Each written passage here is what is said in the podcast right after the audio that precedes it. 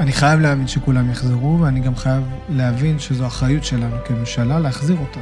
זה אנשים שישבו בבתים שלהם ב-7 באוקטובר, והמדינה לא שמרה עליהם. המדינה שלא שמרה עליהם ב-7 באוקטובר חייבת לעשות כל מה שהיא יכולה כדי להשיב אותם אחרי. השמדת חמאס, שאלה למה מתכוונים. חמאס זה רעיון, אני לא יודע להשמיד רעיון. רעיון של האחים המוסלמים של שנאה תמיד יהיה קיים בעולם. שתיים, אני לא יודע להשמיד עד אחרון המחבלים, עד אחרון ה-RPG ועד אחרון הקסאמים. זה משהו שאני צריך במשך שנים, כל פעם שמזהים משהו כזה, לתת לו מכה. ואתה בתור חבר קבינט, האם התפקוד גבוה ויעיל? עכשיו, בשונה מ-73, נכנסו עם לגזור גדר, נכנסו עם טנדרים. זה כאילו ממש בדיחה. זה בלתי נתפס. אין לי, אתה יודע, אני רואה בעיניים מישהו אה, עם אה, שופל מוריד גדר שעלתה מיליארד. אני רואה את זה. אסביר לך מה, איך קרה שלא לקחנו את זה בחשבון, מה הזלזול שעמד מאחורי זה, השאננות, ניתוח המודיעין הקשה. נכון שחיזבאללה משלם מחיר הרבה יותר כבד, אבל חיזבאללה לא מעניין אותי. אנחנו כרגע במצב שהוא לא יכול להימשך עוד הרבה זמן. האורח שלי היום הוא חבר הכנסת מטעם המחנה הממלכתי וחבר בקבינט המלחמה, כבוד השר חילי טרופר. חילי הוא איש חינוך ופעיל חברתי, הוא הוציא מספר ספרים מדהימים בנושא חינוך ומנהיגות, והוא מהקולות החשובים והבולטים ביותר בפוליטיקה הישראלית. מה שלומך, חילי? כבוד גדול. תודה רבה. אני בסדר, אתה יודע, בימים האלה, לא, אם מישהו מצא עדיין תשובה טובה לשאלה הזו, שיעדכן אותי, אנחנו מגמגמים משהו. לגמרי. אה, ובנימה זו, אני אשמח כן אה, להחזיר אותך, ברשותך, אם אתה זוכר, מה הייתה תגובתך הראשונה בשביעי לעשירי למתקפת החמאס? האמת שהייתי בחו"ל עם המשפחה שלי, והבת הקטנה הראשונה שאמרה לנו שיש אזעקות במושב, איפה שאנחנו גרים, ולא כל כך הבנו, כי לא היה הקשר, לא היה איזה חיסול או משהו כזה, ואז לאט לאט הבנו את ה... באיחור, כלומר, שמה, עד, ש... עד שזה הגיע אלינו, אה, הלם, אתה יודע, בעיקר הלם, זה, זה משהו שלא הידרדרנו אליו, לא ראיתי אותו בא, נכון שלא הייתי בממשלה הזו, אבל בממשלות קודמות, לא הכרתי תסריט כזה. אה, הלם, כן. ומהר מהר לחזור לארץ. תפס אותך, אז אה, הופתעת. הופתעתי לגמרי, לא, לא בקטנה.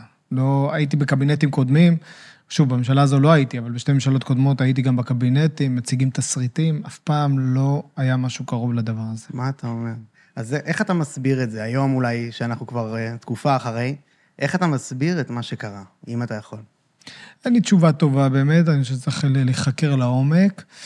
אה, ברור שהייתה פה מה שנקרא את הקונספציה, כלומר, זה לא שלא ראו דברים קורים שם, אבל נתנו להכל פרשנות שהסתדרה עם התפיסה שחמאס מורתע וחמאס אין לו אינטרס ב, בעכשיו במלחמה. ברגע שאתה קובע שזה הנרטיב, אז כל דבר אתה יכול להסביר. אתה רואה משהו, אתה אומר לו, זה רק אימון. אתה רואה משהו, זה רק תרגול. אתה לא, אתה לא נותן לזה פרשנות. אני חושב שהרבה קונספציות פר, אה, קרסו פה, אבל משהו שפחות מדברים עליו, ו... כי כל הקונספציות המדיניות, ביטחוניות, עוד יצטרכו להיבדק. זה הקונספציה האנושית שקרסה. Mm. אני, ההבנה שיש כזה אויב נוראי ואכזרי עם סממנים אה, אה, נאצים מעבר לגדר, היא משהו שלא... אני, לא, ו, ולא רק אני, לא האמנו שיש דבר כזה. ופתאום זה בא אלינו, וזה הקריס את זה ש, שיש את זה פה. אז אולי השאלה שלי היא יותר על איך הגענו למצב שזו הקונספציה. כאילו, מה אתה חושב שהוביל אותנו ללחשוב שהאויב הזה לא כזה מסוכן, או שאפשר לא לשמור על הגדר הזאת, משהו כזה? תראה, ברמה, ברמה האופרטיבית, למה הצבא לא שמר גדר וכולי, זה, זה שוב, זה עוד אה, ייחקר. למה חשבנו? אה, יש אמירה פילוסופית, אני בן אנוש וכל מה שאנושי אינו זר לי. כלומר, אני בן אנוש, וכל מה שבני אדם יכולים לעשות, לטוב או לרע, אני יכול בסך הכל להבין. ואז אתה חושב, טוב, אני לא הייתי נאיבי, ברור לי שחמאס מעבר לגדר רצה, הצהיר שהוא רוצה להשמיד אותנו, וירד טילים אה, לעבר אה, נשים וילדים. אבל לא האמנתי שיש בו את רמת האכזריות הזו שפגשנו, שהוא ייכנס, יאנוס, ירצח, יחטוף ילדים, נשים, קשישים. זה מקומות שמישהו בן אנוש, הוא מתקשה לתפוס אותם. אז אתה, אז אתה, אז אתה חושב, זה משהו, אתה יודע, של השואה, של, כן. של מקומות אחרים. אתה לא מאמין שזה נמצא 800 אה, מטר מנחל עוז. ואז, אז אתה קודם כל, בתפיסה האנושית אתה לא מאמין שזה קיים. אחרי זה ביטחונית אתה... אולי באיזה שאננות או יהירות, אומר, הרתעתי אותם, הם לא יעיזו מולי, ואם יעיזו, יש לי, אני, אני אכסח אותם. ובכלל, זה, אני קצת זז מזה, אבל בעיניי זה אותו הקשר, שכל השנה האחרונה, אני חושב שהיה משהו מאוד יהיר בהתנהלות שלנו הפנימית בחברה הישראלית. כמובן שהממשלה היא זו שהובילה את זה, אבל היא, היא לא הייתה היחידה. יש משהו יהיר בלחשוב שהמצב שלנו הביטחוני הוא בסדר, אין לנו באמת סכנה, אז אנחנו יכולים להתקוטט מבפנים. ופתאום בא השבעה, השבעה באוקטובר והזכיר לנו, המצב שלכם ממש לא כזה בטוח, ואיזה נאיבים או שחצנים הייתם שהרשיתם לעצמכם להיקרע מבפנים כשיש לכם כזה אויב. אכזרי מעבר לגדר. הרשה לי, על, יש לי פה כמה דברים שהייתי שמח לגעת במה שאמרת, נתחיל באמת מהדבר האחרון, שכאילו, האם אתה בעצם אומר שהאחריות על הקרע והפילוג, או, או אפילו המחאות עצמן וכל זה, זה באיזשהו איזשהו מקום אשמת העם? משהו כזה, הבחירות שלנו כאזרחים? תראה, האחריות העליונה יושבת על הממשלה. תמיד, בעיניי מנהיגות שווה אחריות, ואני לא מתנער מזה, ואני חושב שכל אה, מי שבוחר במנהיגות, יש לו את האחריות, מי שנושא בתפקיד, מראש הממשלה, השרים, האחריות העליונה היא עליהם. אבל הם לא היחידים, אה, בצ- קיצוניים פגשו קיצוניים, הדבר הזה בסך הכל התפלג, אני בטח לא מאשים את העם. אני, הכאב שלי זה שרוב העם, ש... התנגד לקרע הזה, שהיו לו עמדות בצד, בעד הרפורמה, נגד המהפכה, כל, וזה עמדות, זה מחלוקת עניינית טובה. כן. אבל רוב העם אומר, אני רוצה לשמור את זה מגודר, בלי להיקרע, בלי שנאה. אבל הוא בעצם זז הצידה, ונתן במשך שנה לקיצונים לשחק כמו על מגרש ריק. מה זאת אומרת? פה, את זה אני אשמח להבין. הקיצוניים ניהלו את השיח. אתה שמעת בעיקר אמירות קיצוניות של שנאה, של רעל, ששוב, נכון שהממשלה היא אחריות העליונה, אבל היא לא הייתה היחידה, היו גם מהצד השני אמירות מאוד מאוד קשות ומעשים קשים. אבל הם לא שיקפו את רוב העם. רוב העם הציוני רוצה לחיות פה ביחד, רוצה לנהל את המחלוקת הזו בלי שנאה. ו... אבל הוא שתק, והוא זז הצידה, והוא נתן לקיצונים לנהל את זה, והם קבעו את הדציבלים, והם קבעו את הסגנון. עכשיו, אולי אחרי השבעה באוקטובר, דווקא מה שאנחנו רואים זה את רוב העם, רוב העם המתנדב, רוב העם שמתגייס ביחד. הרי בשבעה באוקטובר אנשים קפצו, אלה שקראו להם ואלה שלא קראו להם, ולרגע הם לא היססו ושאלו, רגע, אבל אני נכנס לטנק עם מישהו שמצביע אחרת, רגע, הוא בעד המהפכה, נגד המהפכה, בכלל לא עניין, כאילו הייתה איזו בהירות ערכית, עכשיו כולנו ביחד. כן. וזה הרוב הישראלי. עכשיו הוא אתה... תופס את הטון. סליחה, גם אתה אה, קורא לזה מהפכה. אז השאלה שלי, א', האם אתה חושב ש... המהלך עצמו היה לא נכון, וההתקוממות, כי אתה קורא בעצם לקיצוניים, אתה מדבר על מובילי המחאה, בצד לפחות של הצד הזה. אז האם אתה אומר שההתנגדות עצמה הייתה לא במקום? לא, אני חושב שההתנגדות, המחאה הייתה מדהימה, וגם רוב מוחלט של המוחים קבעו לזה כללים מאוד ברורים, ובלי אלימות, כן. ו... והיא באמת עצרה את הדבר הזה. אני חושב שהיו מרכיבים בתוך המחאה, שהיו, הם לקחו מקום שיש בו שנאה, שהוא היה תמונת הראי של הצד השני. מקום מאוד אגרסיבי, לא לוותר על שום דבר, לא משנה מה. וזה בדיוק, אתה יודע, זה חיקוי של הצד השני. גם הצד השני אמר, יריב לוין ובן גביר ורוטמן, בדיוק זה היה הטון שלהם, לא משנה מה, נדרוס, נרמוס וכולי. ואני חושב... שלא אלה ולא אלה מייצגים את הרוב הישראלי. עכשיו, האחריות העליונה יושבת על הממשלה, מי שהכוח בידו, אבל המחאה ברגעים הטובים והיפים שלה הייתה עממית, רחבה, חצתה את החלוקות בין מפלגות, הציעה, הציע פשוט תגיעו בהסכמה למשהו, אנחנו נוותר קצת, אתם תוותרו קצת ונגיע להסכמה. שם הרוב נמצא, אבל בשנה האחרונה כמעט לא שמעת את הרוב. שמעת את מי שהייתה לו תשוקה לנוקאוט, ואני חושב שחלק מהתובנה זה להשתחרר מהתשוקה הזו לנוקאוט. השפה הזו של הכנעה, לי יש כוח, ואני אוריד את הצד השני על האפס, היא בעיניי כשל ערכי חמור, כי בסוף, כשאח שלי, גם אם הוא יריב פוליטי, שוכב, מדמם על הרצפה, הכנעתי אותו, גם אני פצוע. ומהדבר הזה אנחנו צריכים להשתחרר. ממש, אז כאילו, היו פה כמה אורחים בפודקאסט שקראו להתנגדות ניסיון הפיכה. שכאילו, היה לי קשה להכיל את זה בתקופת לפני השביעי לעשירי, ועכשיו הרבה אנשים משמיעים את הקול שאתה אומר, שיש על זה אחריות, ואני מבין, אבל האם, ואתה בתור כאילו איש שמדבר המון על מנהיגות, ומאוד ערכי וכאלה, האם זה לא באיזשהו מקום איזושהי אחיזת עיניים, ניסיון של הממשלה להסיט את המצלמה מהאשמה של, של עצמם? כאילו, עצם השיח בכלל על למצוא כל גורם אחר שאשם חוץ ממי שמוביל אותנו. תשמע, אני בגלל שאנחנו בתור... אני בוודאי לא אהיה סניגור של הממשלה. הממשלה הזו, לא שיניתי את עמדתי הבסיסית עליה, לא עליה ולא לראש הממשלה שלה. ואמרתי, היא נבחרה ואם, וזה שהיא נבחרה, יש לה אחריות. ואם העם הגיע לקרע שלא הייתה, היה כמותו, היא נושאת באחריות העליונה. אין, אתה יודע, זה, זה מנהיגות. ולכן אני בטח אה, לא אגן עליהם במקום שמגלגלים אחריות על אחרים. אבל בגלל שאנחנו בתוך מלחמה עכשיו, אני מעדיף את הבירור הזה, מי יותר אשם ומי אחראי, לדחות לאחרי המלחמה. כי עכשיו יש לנו אויב חיצוני שאנחנו חייבים להתאחד מולו. יגיע השלב שבו נצטרך לברר, יגיע השלב שאני מקווה שגם מי שצריך לקחת אחריות ייקח אחריות. אני גם לא רואה סימטריה, אני אומר לך בכנות. יש הבדל בין אזרחים שמוחים, גם אם עושים מעשים קיצוניים, לבין הנהגה שמחזיקה בכוח אה, ועושה מעשים קיצוניים. מי שיש לו את הכוח, מי שנבחר בבחירות דמוקרטיות, הרי הם אמרו, נבחרנו, זו זכותנו, משילות. אז גם האחריות עליך, ואם בסוף שנה אתה מגיע למצב שהעם שלך מפורק מבפנים, אתה נושא גם באחריות העליונה. כן. עכשיו, אני לא עושה את זה כדי לסגור חשבון על העבר, אני אומר את מה שאני אומר כדי להסתכל לעתיד ולהפיק מזה לקחים. כולם, אמרתי בכנות, גם לכל צד יש פה מה להפיק. אבל בעיקר שאנשים מעכשיו יבינו שהמחיר הזה של השנאה, של הרעל, של היהירות, הוא מחיר שאנחנו לא יכולים לשלם אותו יותר. כן, אוקיי, אז בעצם בהסתכלות שלך על העתיד, ואתה בתור חבר קבינט, האם אפשר לשאול לאן זה הולך לדעתך, והאם כאילו התפקוד גבוה ויעיל? של ניהול המלחמה? כן. תראה, בסך הכל, ניהול המלחמה עצמה, הוא קורה בהסכמה רחבה. תמיד, אה, יכול להיות שאיתמר בן גביר וזה לא מסכימים, אבל בסך הכל הוא מתנהל טוב. הבעיות מתחילות מחוץ לחדר, בפוליטיקה, בהדלפות, בתדרוכים, בהחלטות שהממשלה הזו מקבלת, נגיד עכשיו תכף תקציב המדינה, שבעינינו הוא, הוא, לא, הוא לא נכון, לא תמיד, אבל גם בזמנים אחרים הייתי חושב שהוא לא נכון, אבל בעת הזו הוא בוודאי רחוק ממה שצריך. אבל בסך הכל ניהול המלחמה קורה נכון. זו מלחמה קשה, יש בה גם מחירים, והיא גם ארוכה. אבל אני מרגיש שיש אה, תחושת מחויבות ושליחות עמוקה מאוד, גם בהנהגה וגם בעם, כי מבינים שזה סוג המלחמות שאתה פשוט לא יכול לא לסיים אותן בהכנעה של הצד השני. עכשיו, כן, זה לא... כן, אתה, אתה מאמין שזה הולך לשם? כן, אני חושב שצריך להגד, להגדיר רק מהי, כי לפעמים אנשים מצהירים הצהרות גבוהות מדי שאין דרך לעמוד בהן. השמדת חמאס שאלה למה מתכוונים.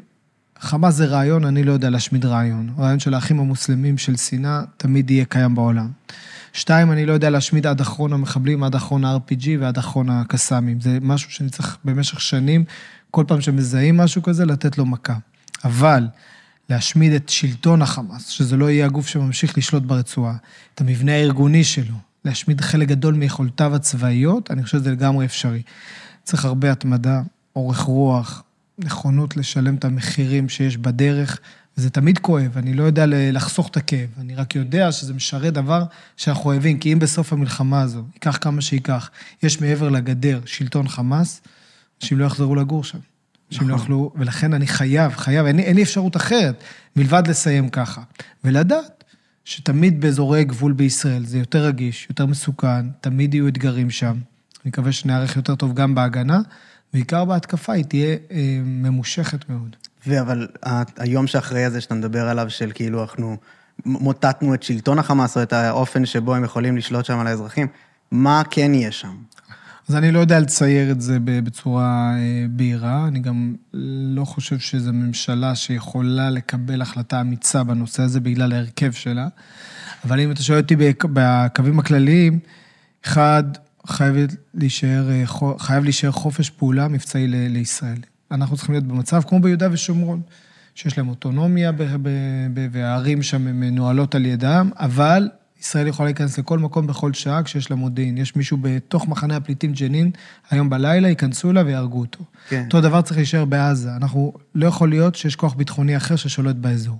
אבל בצד האזרחי, לא חושב שנכון לנו, אני חושב שהאסטרטגיה היא דווקא להתנתק מעזה, ולא להיות, לא להיות יותר אחראים עליהם, לא חשמל, לא מים, לא פועלים ייכנסו אלינו, להתנתק מהדבר הזה, ולתת לכוחות מקומיים לנהל את הצד האזרחי. עכשיו, זה צריך להיות בהסכמה רחבה עם ארה"ב, עם מדינות אירופה, עם מדינות ערב המתונות, מצרים, ירדן, אמירויות, בחריין, ואני מקווה שגם סעודיה, לנהל את הדבר הזה, איך כסף שלהם יממן שם שירותים אזרחיים, אבל ילך למה שצריך, ולא לממן טרור ולא לתגמל טרור. אתגר גדול, צריך כן. להתחיל לעבוד עליו. זה, שמעתי גם שהם ממש אחראים במדינות של עצמם, על מה אומרים במואזין, וכל מיני דברים כאלה של שלום, ולמנוע את העלייה של אחים מוסלמים נוספים. כי כמו שאמרת, חמאס, כאילו, זה לא רעיון שאפשר למוטט. אז אתה מאמין שזה אפשרי, כמו ביהודה ושומרון, להיות למעשה, תתאר לי אם אתה יכול, את איך זה נראה יותר בפועל. יש לנו בסיס מחוץ לעזה שנכנסים אליו לאירועים? אנחנו, יוש... אנחנו יושבים, אה, אגב, על פרימטר אה, ביטחוני, אזור חיץ, שאנחנו כבר עכשיו מייצרים אותו, שהוא נותן לנו שליטה טובה. יכול להיות שבאזורים מסוימים אנחנו נשארים עוד תקופה, ובעיקר מאוד ניידים. פעם זה מטוס עולה, פעם זה כוח של חטיבה נכנס, פשיטה של יחידה מיוחדת, מה שצריך כדי להגן על ישראל. זו, זו המטרה שלנו. עכשיו, לבנות את הצד האזרחי זה כמובן הצד המורכב, כי יש שם שנאה לישראל. גם אם עכשיו הם כועסים על החמאס, הם תמיד יכעסו עלינו יותר. ויש בעזה משהו מושרש של שנאה של יהודים. אני לא יודע לגדוע את זה לגמרי. אני יודע, אבל נגיד, אם, סתם אתן לך דוגמה. אם אני, עכשיו ייכנס אוכל לרצועה, בסדר? יכנס אוכל ו- וציוד הומניטרי. אם מי שיחלק אותו לתושבים לא יהיה חמאס, אלא כוח אחר, שהוא לא מממן טרור, אני הופך אותו לכוח החזק. האזרחים מבינים שהדרך שלהם, הדלת שלהם לקבל סיוע ומזון והכול, הוא דרך אותו גוף. הגוף הזה מקבל כסף וזה הולך למשכורות של האנשים שם, ולא לבנות עוד אה, אה, טילים או, או מנהרות. זה תהליך מאוד מורכב, הוא הרבה אזורים, כן. הוא הרבה פעמים לא יצליח, אבל הוא בעיניי הכיוון הנכון. חופש פעולה ביטחוני שלנו, שליטה אזרחית שלהם. זה לא קצת כמו אה, אונר"א כזה? כאילו איזה בסיסי או"ם כאלה בתוך... זה, זה, הרעיון אותו דבר, אבל אונר"א היום היא נשלטת על ידי חמאס. 90% ממי שעובדים באונר"א זה אנשי חמאס, ותומכים גם בחמאס. אבל וואי. כן, הרעיון של אונר"א, שזה גוף, פשוט שזה יהיה גוף נקי, ולא אונר"א עצמו, אבל כן, גופים של האו"ם, באזורים מתוחמים, הם מנהלים את האירוע הזה בעזרת כוחות מקומיים שלא פועלים בטרור נגד ישראל, זה בעיניי הכיוון הנכון. כן, וזה לא אבל, אה, אוקיי, בהקשר של... להיכנס, ובהקשר של אה, מין, מין, איך אומרים? חופש אה, פעולה ביטחוני? לא, יותר אה, מזעור נזקים מבחינת מוות של חיילים וכאלה. זה הצעד הכי נכון לדעתך? כאילו, יש משהו בלשלוט שם, יש הרבה קולות שקוראים לממש להיכנס בשליטה בתוך עזה, אולי זה מונע יותר מוות של חיילים, אנחנו רואים לאחרונה הרבה מוות לא הכרחי. תראה, הכאב על אובדן חיילים הוא גדול, והוא בוודאי חייב להיות שיקול בהחלטה, אבל בסוף התפקיד שלנו זה להבטיח שלום וביטחון לאזרחי ישראל. חיילים נועדו כדי להבטיח את הביטחון הזה. עכשיו, חלק מהשיקולים הוא כמובן איך מגנים עליהם יותר. אני לא בטוח, אגב, אני חושב שיותר מזה, אני חושב שאם שהות גדולה של כוחות שלנו בפנים, רק תסכן אותם יותר. צה"ל הוא טוב כשהוא בתנועה, הוא רע כשהוא במקום סטטי. ככל שחיילים נמצאים, אתה מקיימת שם בסיס, אתה הופך את עצמך, אתה, אתה מתחיל להיות יעד הרבה יותר נוח למתקפות ולפגיעה בך. אז גם מבחינת, אה, יש גם את השיקולים האחרים שמניתי מקודם, אבל גם מבחינת אם אתה רוצה ביטחון החיילים, להפך, ככל שאתה יותר בתנועה, יותר בפעילות, יותר יוזם, יותר מחליט מתי ואיך וכמה אתה נכנס, יש לך יותר סיכוי להגן על החיילים שלך. זה עניין אה, מבצעי נטו, כן. ואני מקווה שהוא זה שינחה את הפעולה שלנו. עכשיו, אם יש אזור בשליטה, אמרתי, שצריך להישאר בעוד תקופה, כן, אבל הכיבוש ושליטה לאורך זמן, יש שם 2.2 מיליון אזרחים. לא רואה בזה טעם. אתה לא רואה בזה אג'נדה, שום רצון ל... ל... לנו אין, אני יודע, יש כאלה בממשלה. שרוצים כן. לכבוש וגם רוצים להקים שם יישובים. לגמרי. מבחינתי זה לא על הפרק. לא על הפרק. לא. מעניין ממש. אה, אוקיי, ובהקשר, אתה נורא פעיל בהקשר של החזרת החטופים, זה נורא קול שאתה מביע חזק. מה עושים בהקשר הזה? האם אתה מאמין שכולם יחזרו בכלל? אני חייב להאמין שכולם יחזרו, ואני גם חייב להבין שזו אחריות שלנו כממשלה להחזיר אותם. זה אנשים שישבו בבתים שלהם ב-7 באוקטובר, והמדינה לא שמרה עליהם. עכשיו, נכון, אני לא הייתי אז בתפקיד, לא הייתי בממשלה, אבל אני עכשיו חלק מממשלה, ואני מדינה. ומדינה שלא שמרה עליהם ב-7 באוקטובר חייבת לעשות כל מה שהיא יכולה כדי להשיב אותם אחרי. המחויבות היא אמיתית, זה לא רק המילים הטובות והנכונות להגיד, זה, יש כוחות אינסוף שעובדים רק על זה, בלאסוף מודיעין, בלייצר הזדמנויות, במשאים ומתנים, בלהפעיל מתווכים בקטר, במצרים.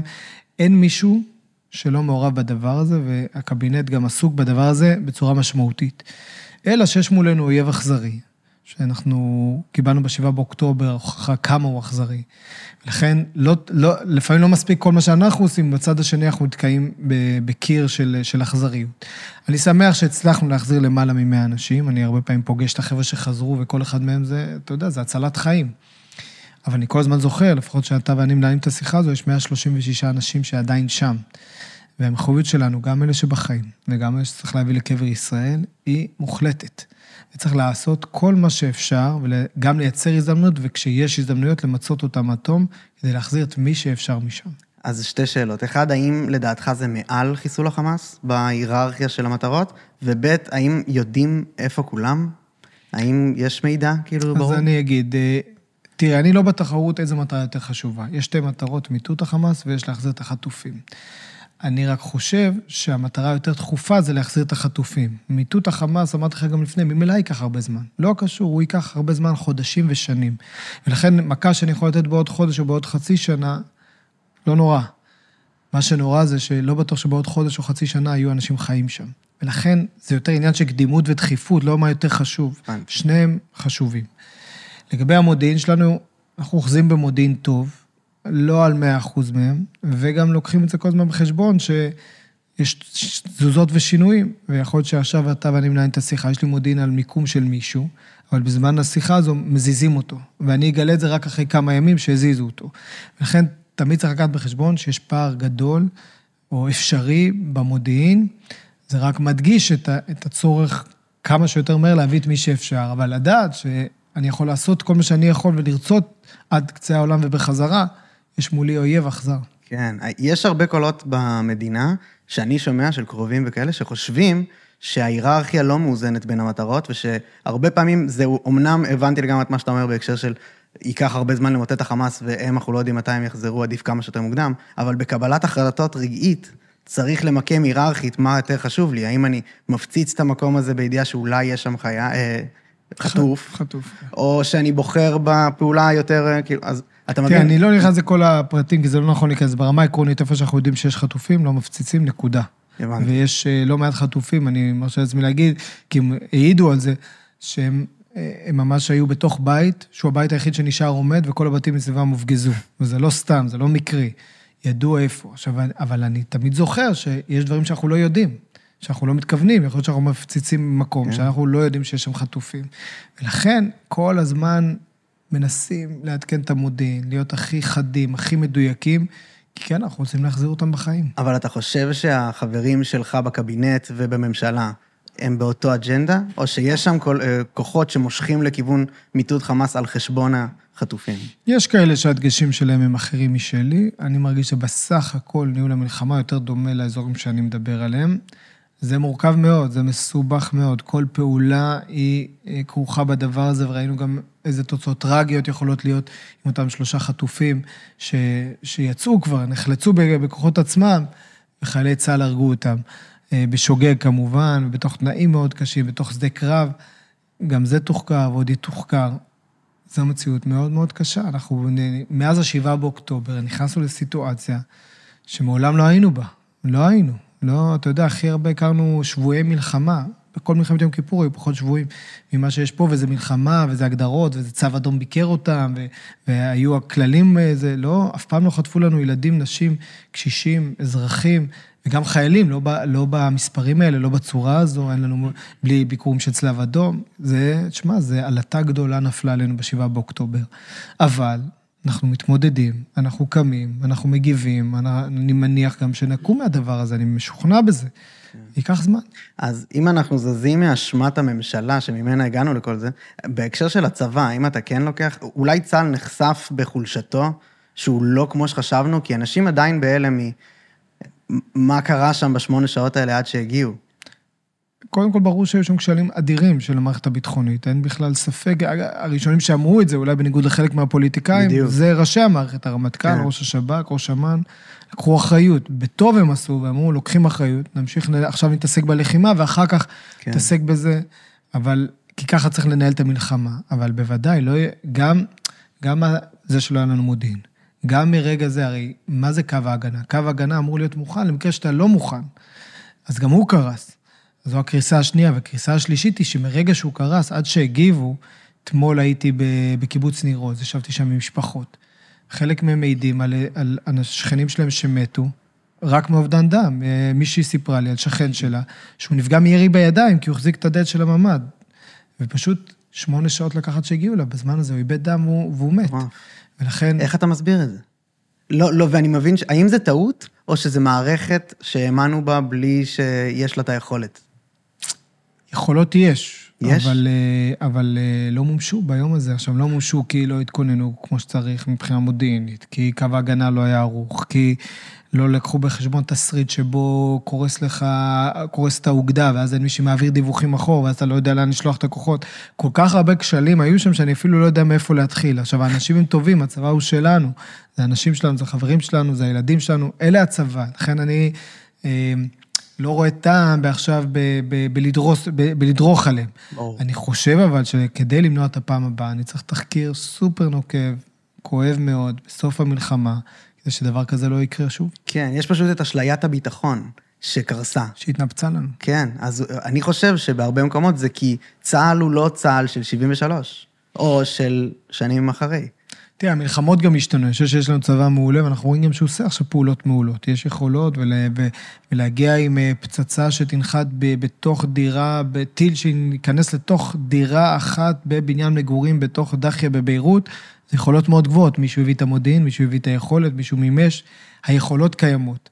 משהו שם קרס, צריך גם להגיד שהמלחמות השתנו מאז 73, מלחמה הרבה יותר מורכבת מול ארגון טרור שעובד בשיטות גרילה, נמצא תחת האדמה.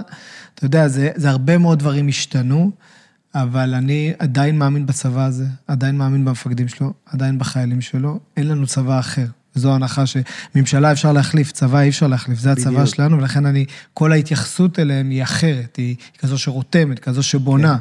אחרת לא יהיה לנו ביטחון בכלל. נגעת בהבדל של, שם זה גרילה, מנהרות וכאלה, בשונה מ-73, אבל גם בשונה מ-73, נכנסו עם לגזור גדר, נכנסו עם טנדרים.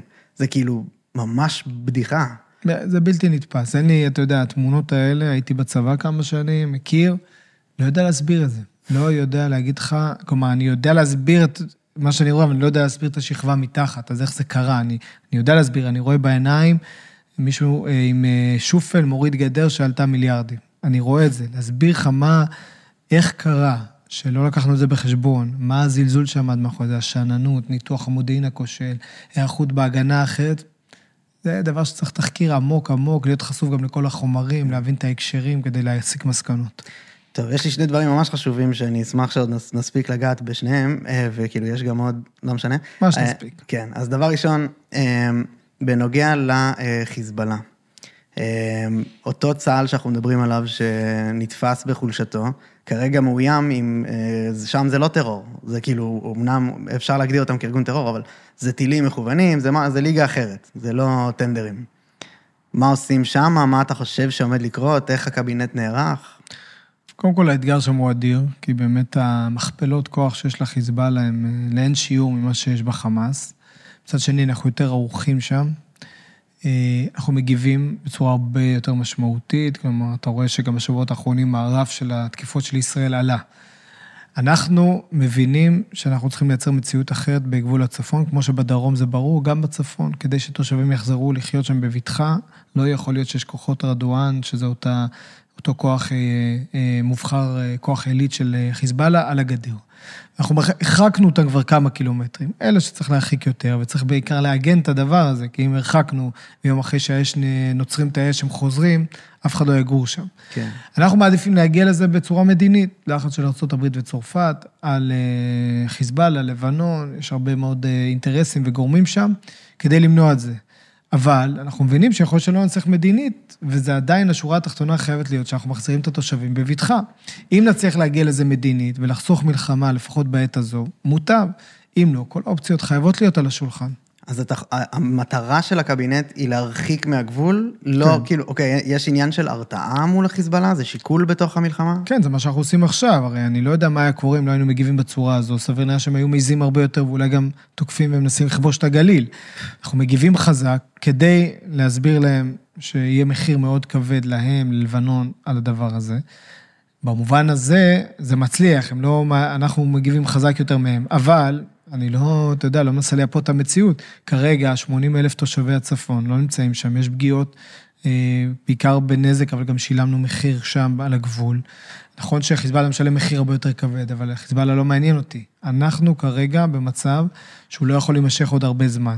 אנחנו מקווים לא להגיע כעת למלחמה גדולה, מכל מיני שיקולים שלא נכון להיכנס אליהם עכשיו, אבל אם נאלץ להגיע למלחמה כדי להשיג את אותה מטרה של השבת התושבים, נעשה זאת. מלחמה גדולה זה מלחמה כלל-אזורית, כמו שקוראים לה, או אפילו מלחמת אה, עולם? תראה, במובן מסוים אנחנו נמצאים כבר עכשיו במלחמה רב-זירתית. נכון שלא בכל מקום היא בעצימות הכי גבוהה, אבל גם אנחנו מותקפים מלבנון, מסוריה, מעיראק, מתימן, מעזה, ביהודה ושומרון התמודדות עם טהרות. תחשוב כמה זירות אנחנו מנהלים כבר עכשיו.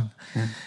אני מניח שמלחמה גדולה, פשוט כל הזירות האלה בעצימות הרבה הרבה יותר גבוהה. מה שאתה רואה עכשיו על שמונה קילומטר פנימה מהגבול, שחיזבאללה תוקף, אתה תראה אותו גם על תל אביב.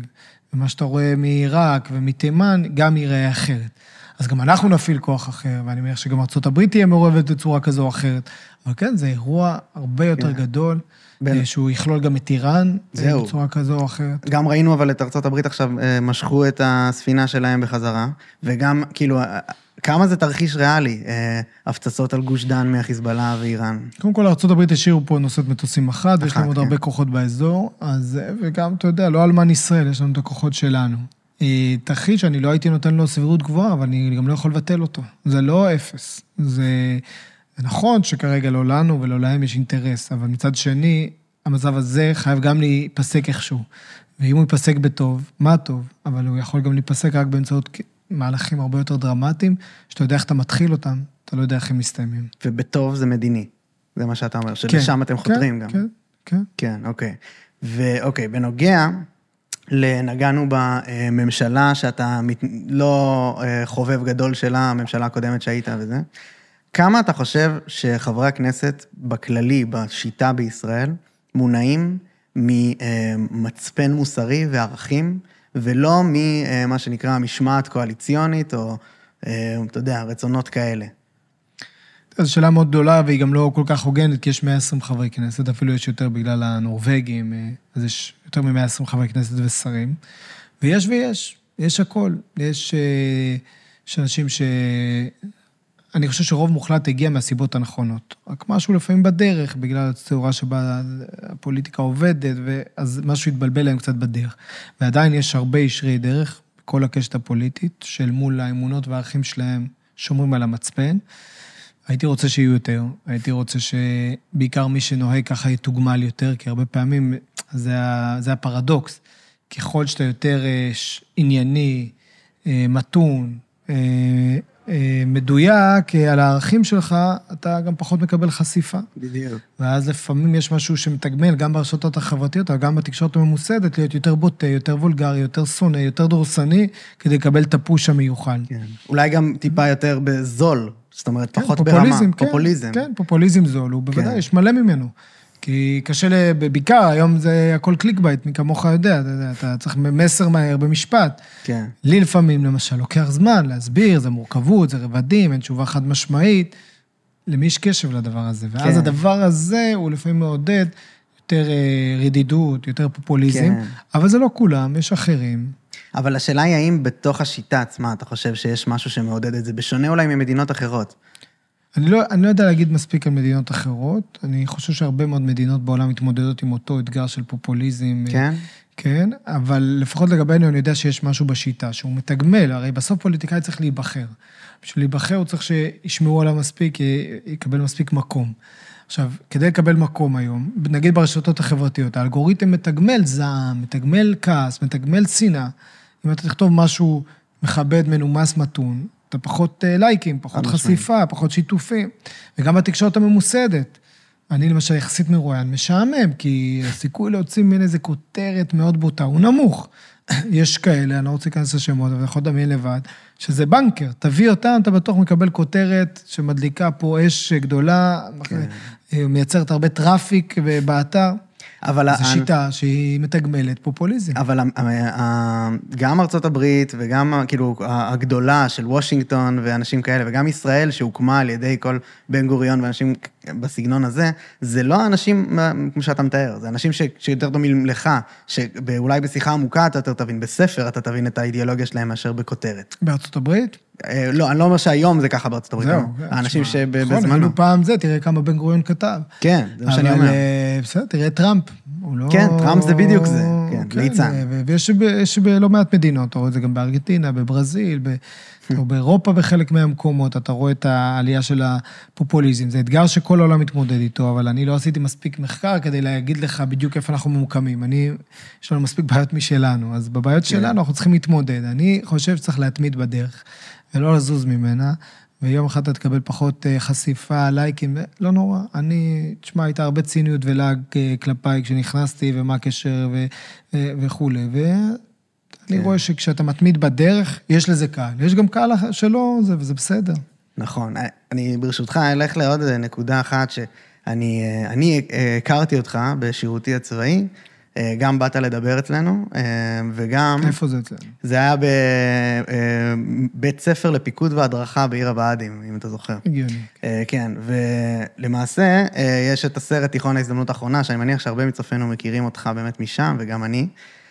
מה בתור מנהל ברנקו וייס למדת על מנהיגות וערכים, בדיוק בהקשר של שיחתנו, שהוביל אותך למעשה לפוליטיקה, וכמה אתה משתמש בזה היום בתפקיד? קודם כל, הרבה אמונה בבני אדם וביכולת לשנות את העולם. כלומר, הסיטואציה שאני אני פוגש נוער בסיכון, נוער נושר, כל הסיבות שבעולם להרים ידיים. באמת, תשמע, ייאוש. הם מחזיקים בייאוש, ההורים שלהם מחזיקים בייאוש, וכמעט אתה נדבק בדבר הזה. מה שראיתי גם אצל הצוות שלי, גם אצלי, ש... שהאמונה היא לא דבר פלואידי ומופרך, הוא, הוא מצליח. אמונה, ראיתי, אמונה דתית? כן, אמונה בבני אדם. לא, זה, אתה יודע, רוב הצוות שלי לא היה דתי. אמונה ב... בכוח של בני אדם לעצב את החיים שלהם. שזה לא מכתוב, זה לא גורל, זה, יש לך אפשרות לייצר לך נתיב. והאמונה הזו היא גם זו שעוזרת לי מול כל הבעיות שיש בחברה הישראלית. אתה יכול להרים ידיים, אתה אומר, אה, אלוהים, איך נצא מזה? ויש בזה, זה לא אופטימיות, זה תקווה עמוקה, זה גם אופטימיות, אבל בעיקר תקווה עמוקה, שזה בידיים שלנו, אנחנו באמת יכולים לעשות את זה אחרת. אחד. שתיים, את הכוח של התמדה, מה שלומדים בחינוך, אתה בטח מכיר את זה מהתחומים שלך. להתמיד, אין, אין ניצחונות, לפעמים יש ניצחונות מהירים, הם לא חשובים, לפעמים כמו שהם באו, הם גם ילכו. כן. התמדה, העקשנות, אורך רוח, סבלנות, לפעמים אתה תיפול, ב... תמיד אתה תיפול בדרך, אבל בסוף אתה תקום, והאמונה והיכולת להתמיד, בעיניי, הם שני מרכיבים סופר משמעותיים. אתה מדבר על היכולת לשנות את המציאות שהובילה אתכם לפוליטיקה, זה מרתק. אני ברשותך, ב, הדבר שהכי לקחתי, היה שאתה, מכל הדברים שאתה, המסרים שלך, היה שאמרת שהחיילים שלנו לא משאירים את מי שהם כשהם נכנסים לבסיס. זאת אומרת, תסתכלו על הבן אדם, לא על הדרגות ולא על המדים ולא על כלום. זה היה נראה לי ממש אנושיות חשובה. כיף לשמוע. באופן כללי, להסתכל על אנשים... אמרתי את זה גם במקום של מורה, אתה יודע, אני יכול להסתכל על תלמיד, מה סך הציונים שלו, אבל תלמיד הוא הרבה יותר מזה, הוא בא מאיזשהו בית. כן. ואם הוא לא ישן בלילה, אז הוא ירדם אצלי בשיעור, אם אין לו מיטה, למשל. ואם הוא לא אכל, אז הוא יהיה רעב אצלי, אז הוא לא יהיה מרוכז. מהדברים הכי בסיסיים עד כמה דברים יותר גדולים. הוא אחריי הולך לאנשהו. בן אדם הוא, הוא עולם שלם.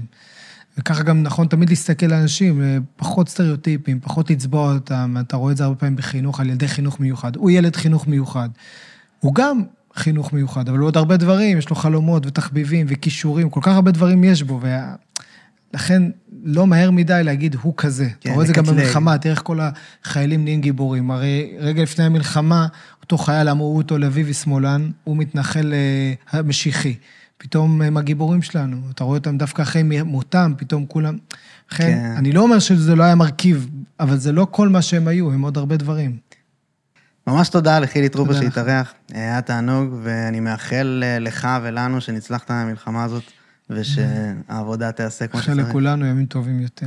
אבל לא אגידו יום יבוא, הביאו את היום. זה, זה על הכתפיים שלנו, לעשות מה שיכולים, לא תמיד נצליח, אבל כדי שהיום הטוב יבוא. אמן. תודה. תודה רבה.